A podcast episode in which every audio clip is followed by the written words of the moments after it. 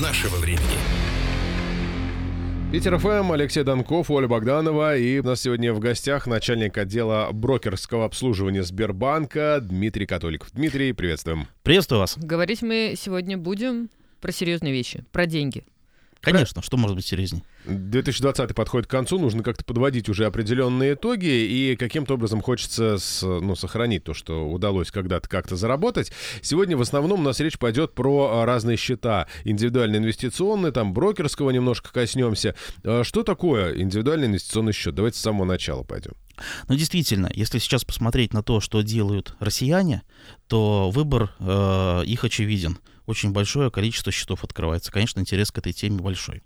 Э, Индивидуальные инвестиционные счета появились в России в 2015 году.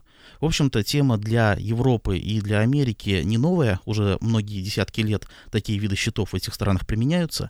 В России пока только 5 лет. Но за эти пять лет уже большое количество клиентов сумели оценить их возможности и э, сделали вывод, что они являются весьма привлекательным средством для размещения своих денег. Индивидуальный инвестиционный счет позволяет клиентам получить прямой доступ к московской бирже, покупать ценные бумаги, которые обращаются на данной бирже, при этом при всем еще и получать налоговые вычеты. Ну, давайте представим себе, вот что, ну, как, как он выглядит физически. То есть дебетовый счет — это когда ты приносишь деньги в банк, они где-то там лежат, у тебя на карточке видно, что у тебя там, ну, 15 тысяч рублей на ней лежит. А, ИИС, что это такое?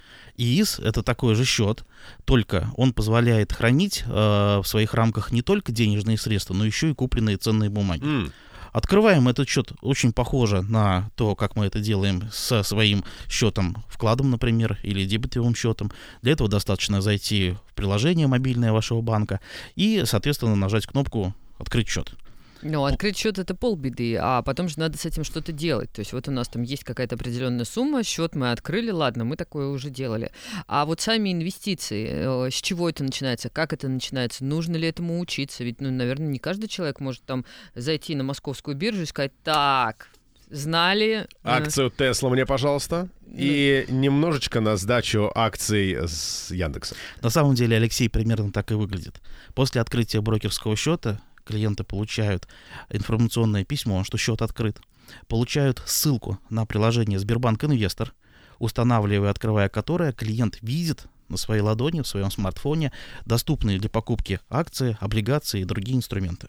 Мало того, у клиентов есть подсказка, какие инструменты каким образом работают, ну и, соответственно, это облегчает нашему клиенту а, выбор того, куда инвестировать. То есть, действительно, открывая брокерский счет, я смотрю все, что есть на рынке, я перевожу со своих расчетных счетов денежные средства на свой ИИС, и, соответственно, выбрав ценную бумагу, я ее нажатием э, пальцем на кнопку «Купить» приобретаю. А У нас в гостях э, Дмитрий Католиков, это начальник отдела э, брокерского обслуживания Сбербанка. Продолжаем знакомиться с э, инвестированием. Алексей, я упомянул э, понятие брокерский счет. Давайте я чуть-чуть поподробнее отличие брокерского счета от индивидуального инвестиционного, Мгм. в чем оно заключается, и какие выгоды, соответственно, нашим клиентам дает. Давайте. Брокерский счет, э, он существует в России уже очень давно, ну и, в общем-то, обеспечивает доступ клиентов к московской бирже. Многие годы наши клиенты приобретают ценные бумаги, используя этот счет.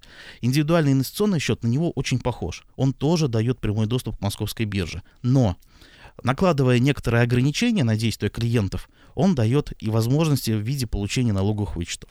Давайте сначала про ограничения.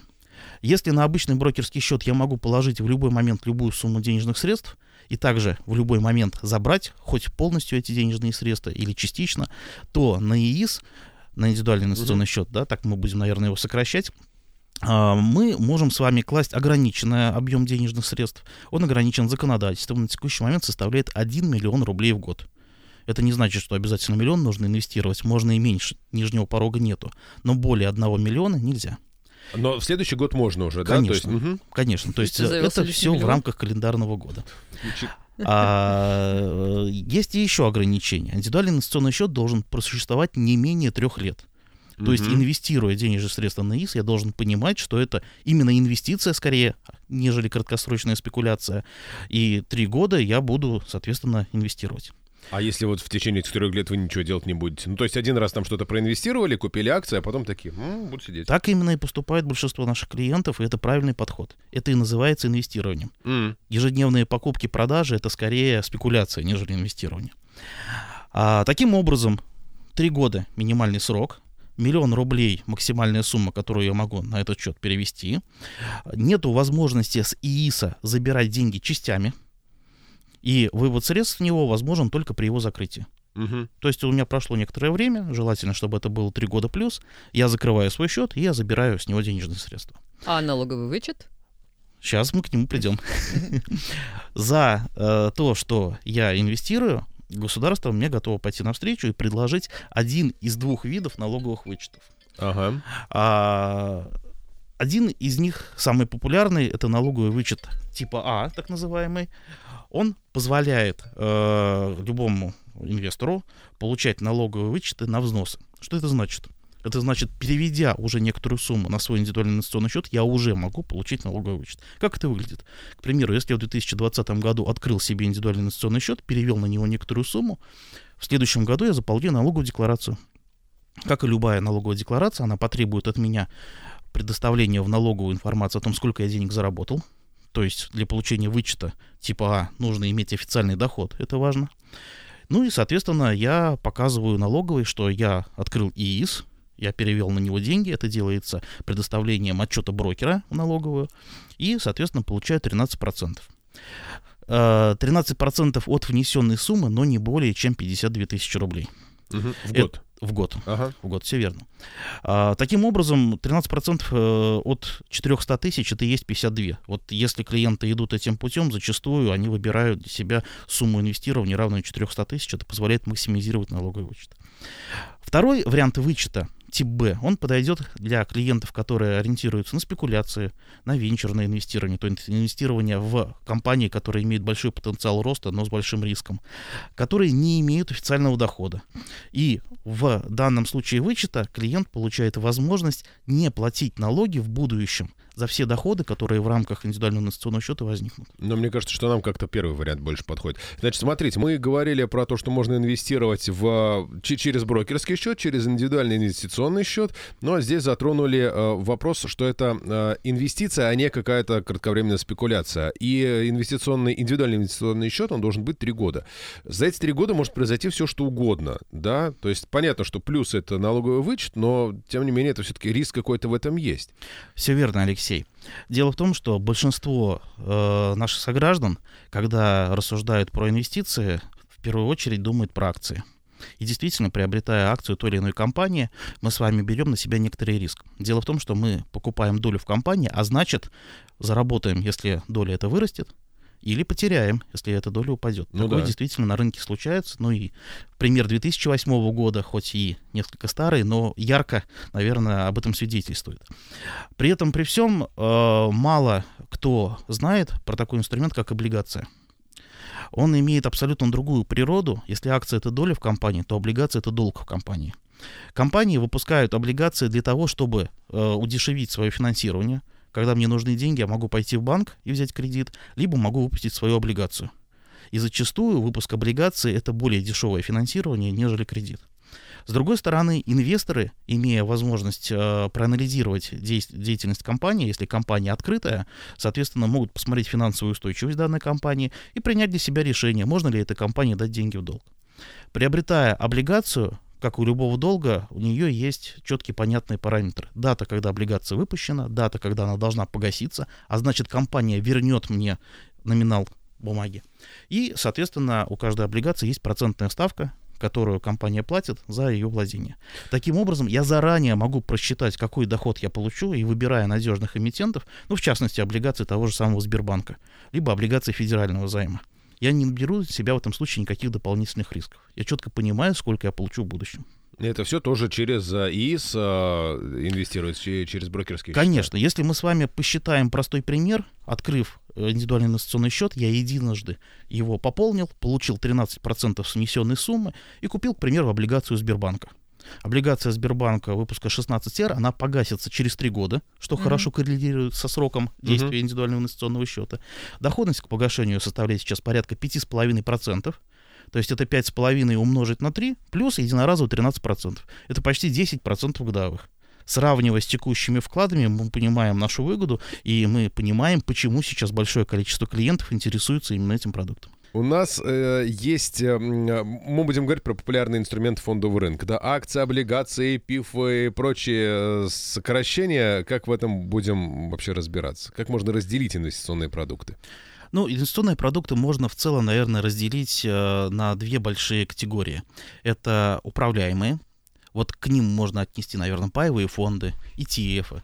То есть это пулы денежных средств, которыми управляют профессиональные управленцы и стремятся к тому, чтобы этот пул рос. Угу. То есть, приобретая ПИФ, вы, по сути дела, вносите свои деньги в некоторый пул. Если этот пай растет, пай от английского слова пирог, да, пирог стал больше, ваша доля пирога, она тоже выросла. И в этом случае, наверное, вам э, не придется глубоко вникать в особенности конкурентных инструментов, которые находятся в портфеле. За вас все это сделают. Но с другой стороны, другая сторона медали э, заключается в том, что некоторый объем денежных средств этого пая будет уходить на то, чтобы финансировать деятельность управляющей компании. То есть, э, если по-русски у тебя есть какая-то умная компания, которая умеет зарабатывать деньги, ты им чуть-чуть своих отнес, они тебе заработали, но чуть-чуть с этого и взяли тоже. Все верно.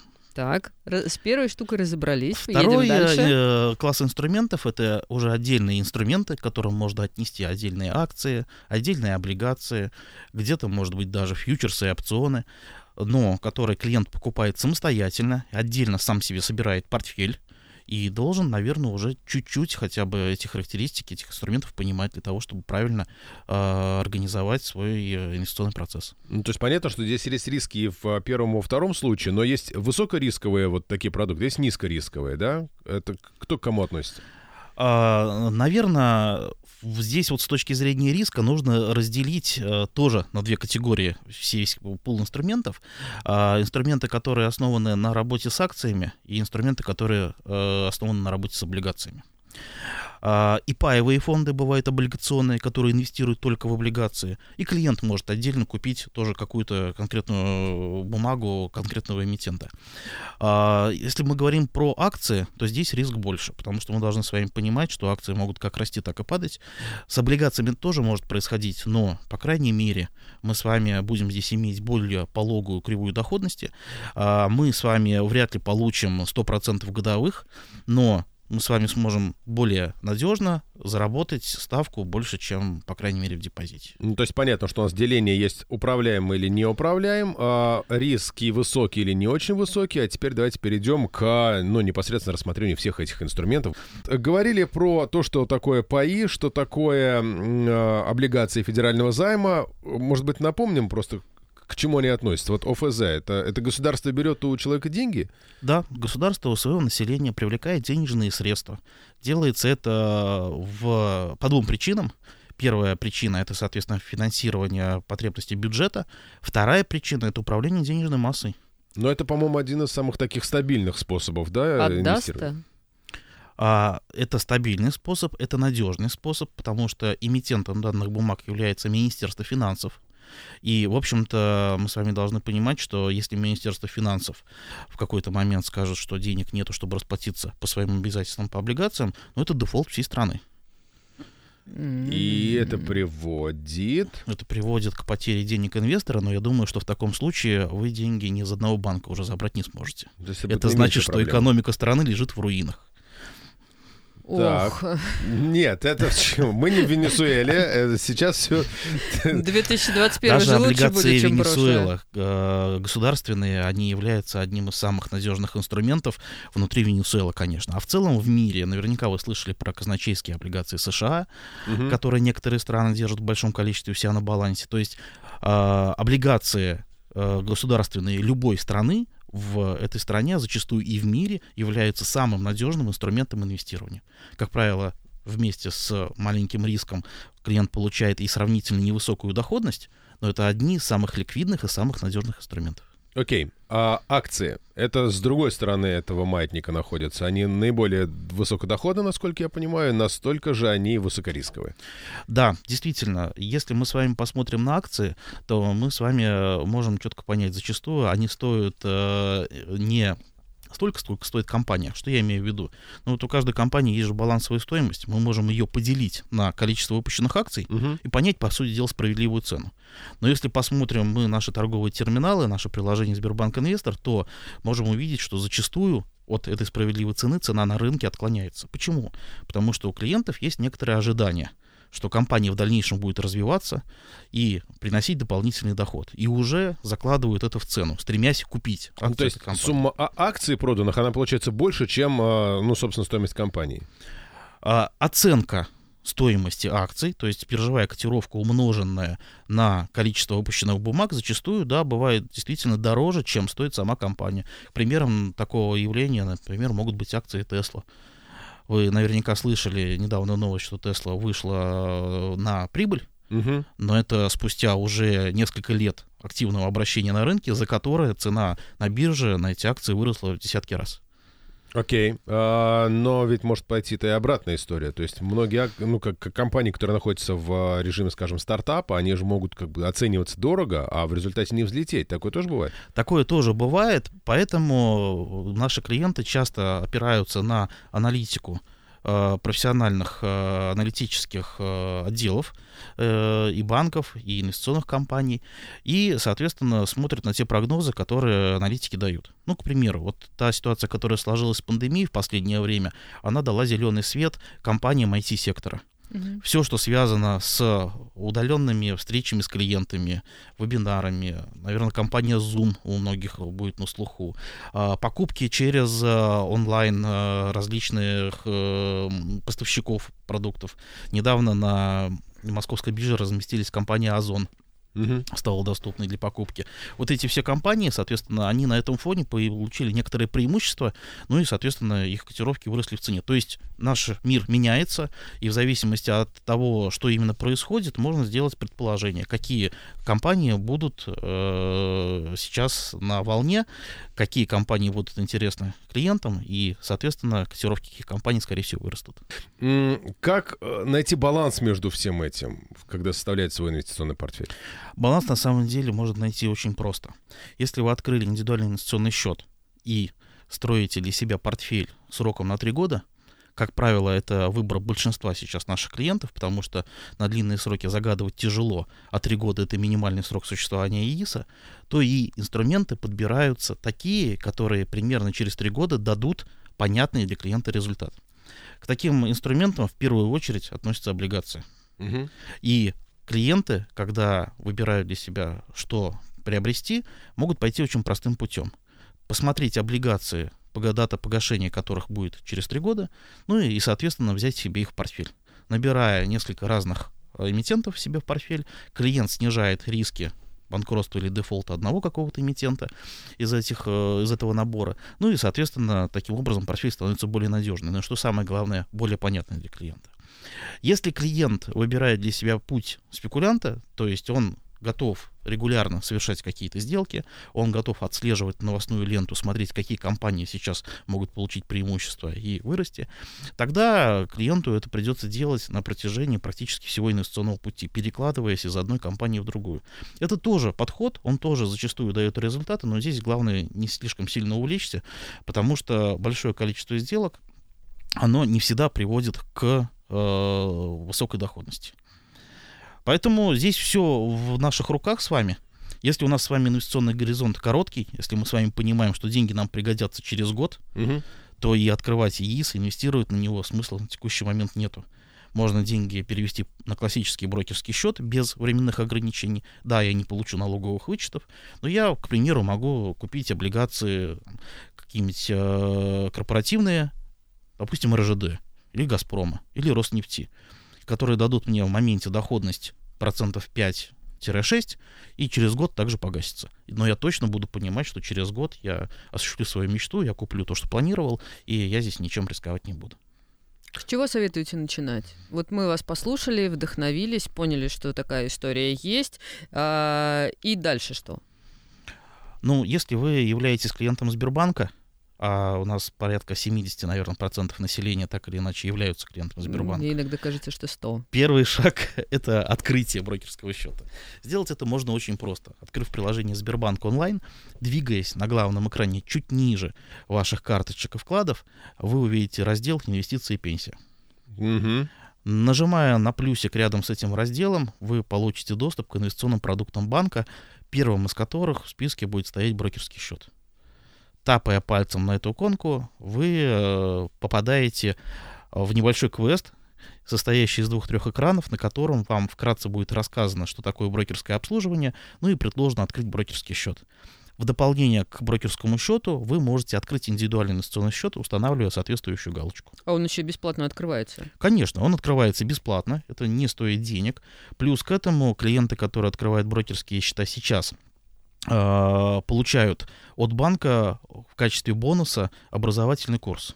То есть раз в неделю от банка будет приходить приглашение на удаленное мероприятие в формате вебинара, где клиентам поэтапно будет рассказано о том, что такое брокерское обслуживание, какие особенности и возможности оно в себе содержит и что оно дает клиенту, что такое акция, что такое облигация, что такое индивидуальный инвестиционный счет, как получить налоговые вычеты. Все это узнает наш клиент в течение нескольких недель и, соответственно, сможет уже более грамотно и более а, вдумчиво подойти к процессу инвестирования. А хочется сказать, подайте, пожалуйста, цилиндр и монокль. Мы становимся финансистами. А у меня практически вопрос, а от какой суммы начинать инвестировать? Ну, в принципе. Нижние границы мы как банк для наших клиентов не устанавливаем. Но это нужно у каждого брокера уточнять, э, соответственно, их внутренние условия. А, с точки зрения здравого смысла вот инвестирования на ИИС, мы с вами уже посчитали сумму, 400 тысяч рублей позволит максимальный вычет получить uh в размере 52 от государства. Поэтому зачастую наши клиенты идут именно этим путем. Но в целом, если говорить о минимуме, ну, наши суммы, которые мы перейдем на счет, должны хватить для того, чтобы купить какую-то минимальную бумагу. Ну, какая-то минимальная бумага, это сколько стоит? А, приведу пример. К примеру, акции Сбербанка стоят порядка 200 рублей. На бирже торгуются лотами по 10 бумаг, то есть минимальная покупка 10 бумаг. Порядка 2000 рублей таким образом нам с вами понадобится на одну покупку. Если мы посмотрим на остальные бумаги, то можно найти бумаги более дешевые. К примеру, акции Мечела. В пределах 100 рублей стоит одна акция, и э, купить ее можно одну штуку. То есть даже инвестируя 100 рублей, можно подобрать для себя инструмент. То, что акции стоят разных денег, какая-то дороже, какая-то дешевле, это не значит, что одна лучше, другая хуже. Зачастую даже нашим инвесторам удобнее покупать дешевые акции, потому что на ограниченную сумму, ну, примеру, пусть это будет 50 тысяч рублей, я смогу составить более диверсифицированный портфель, допустим, включающий в себя 10 разных акций.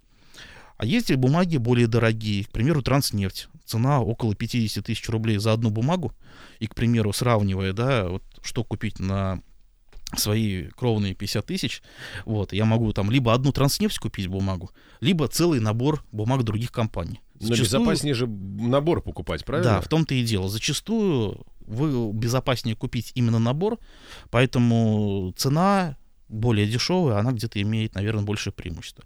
Но еще раз, ответ на ваш вопрос, он простой. Даже переведя тысячу рублей, можно подобрать для себя там несколько бумаг, которые можно приобрести. Вот смотрите, мы говорим сейчас про московскую биржу, да, а можно с этими счетами выходить на международные какие-то э, биржи? И чем они отличаются? В чем вот прикол там на лондонской, на токийской торговаться?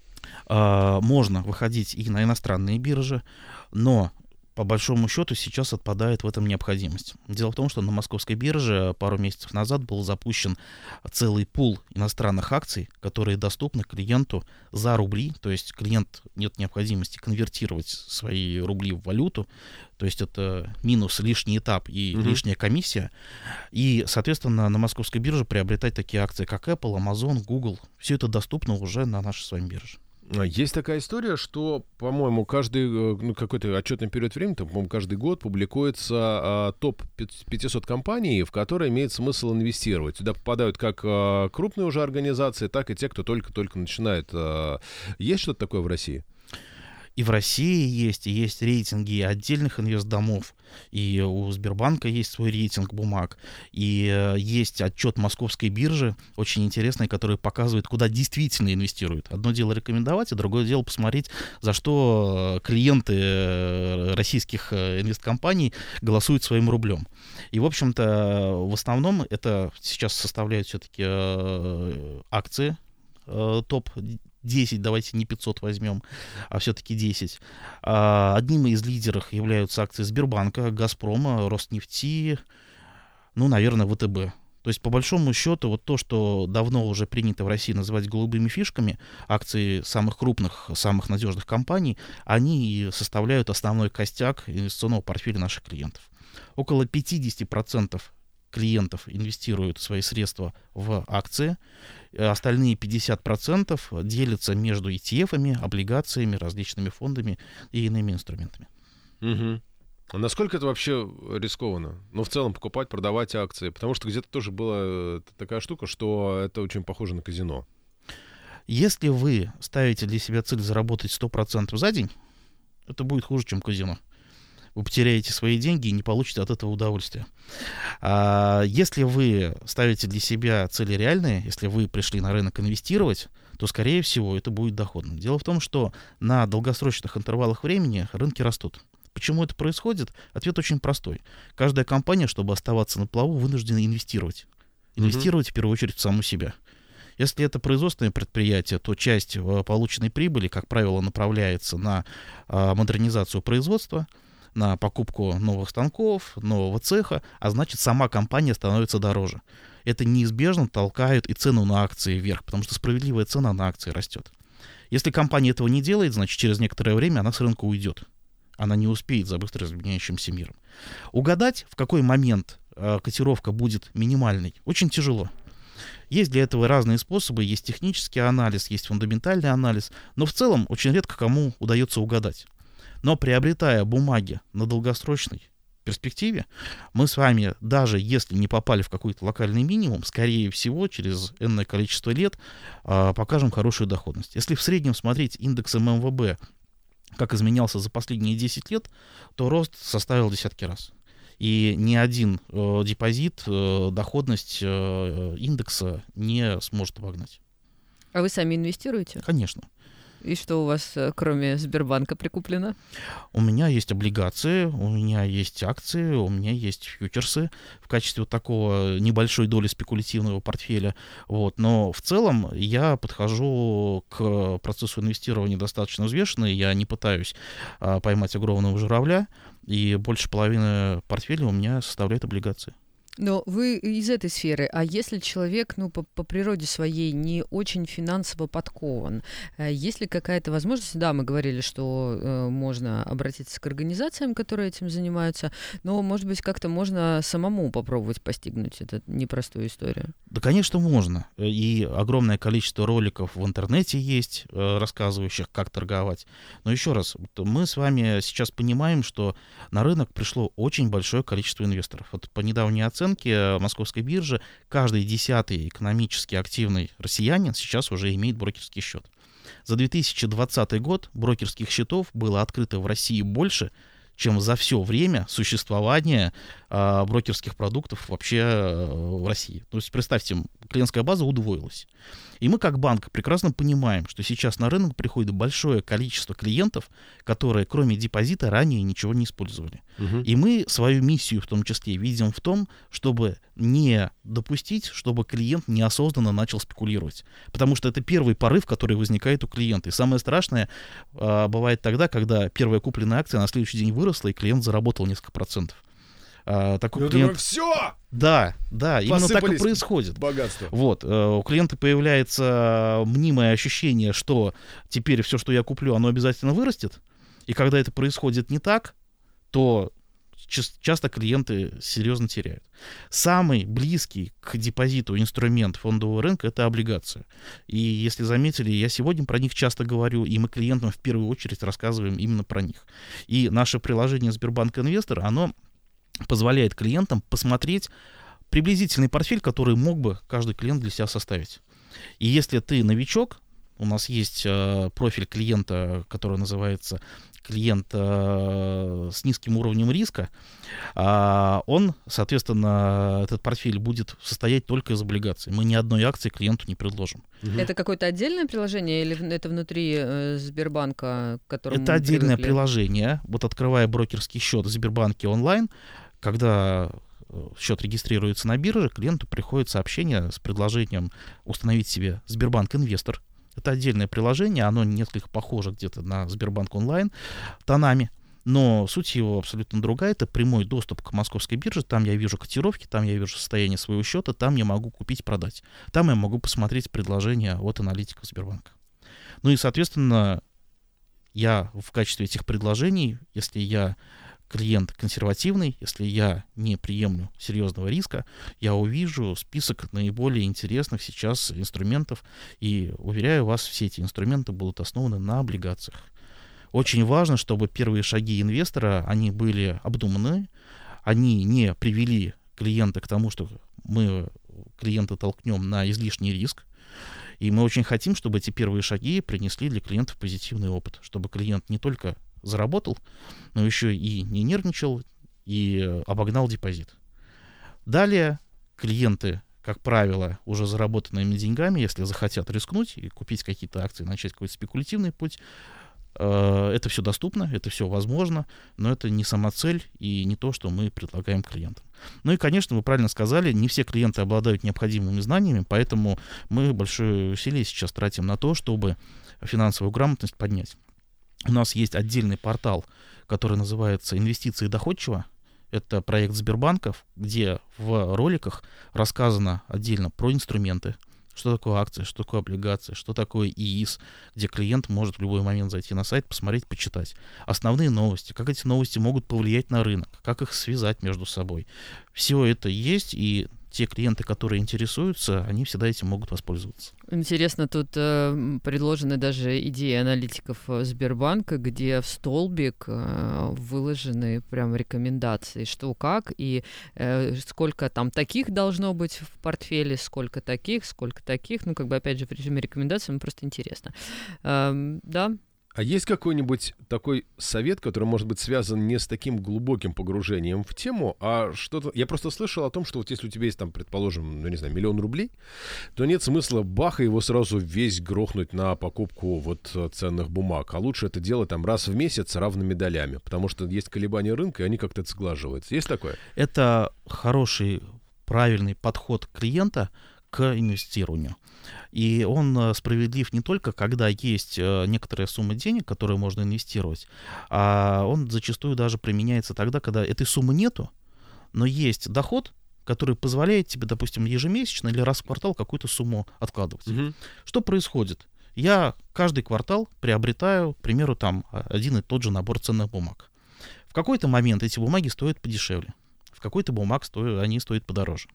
Тогда, когда цена на эти активы снижается, я на свою сумму денег покупаю больше количества этих бумаг. Тем самым я снижаю стоимость их в портфеле и с большей долей вероятности при э, росте рынка выйду в плюс. Очень хороший инструмент, который на самом деле позволяет усреднить точку входа для клиента и тем самым понизить среднюю стоимость портфеля.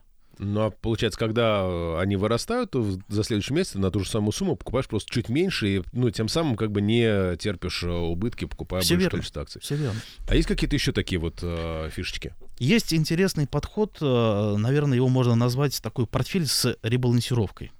В чем его суть? Имеющийся пол денег раскладывается в активы с обратной корреляцией. Ой-ой-ой. Может звучать немножко сложно, но на самом деле все просто. Зачастую, наверное, вы обращали внимание, что э, цена на нефть э, обратно пропорциональна стоимости доллара.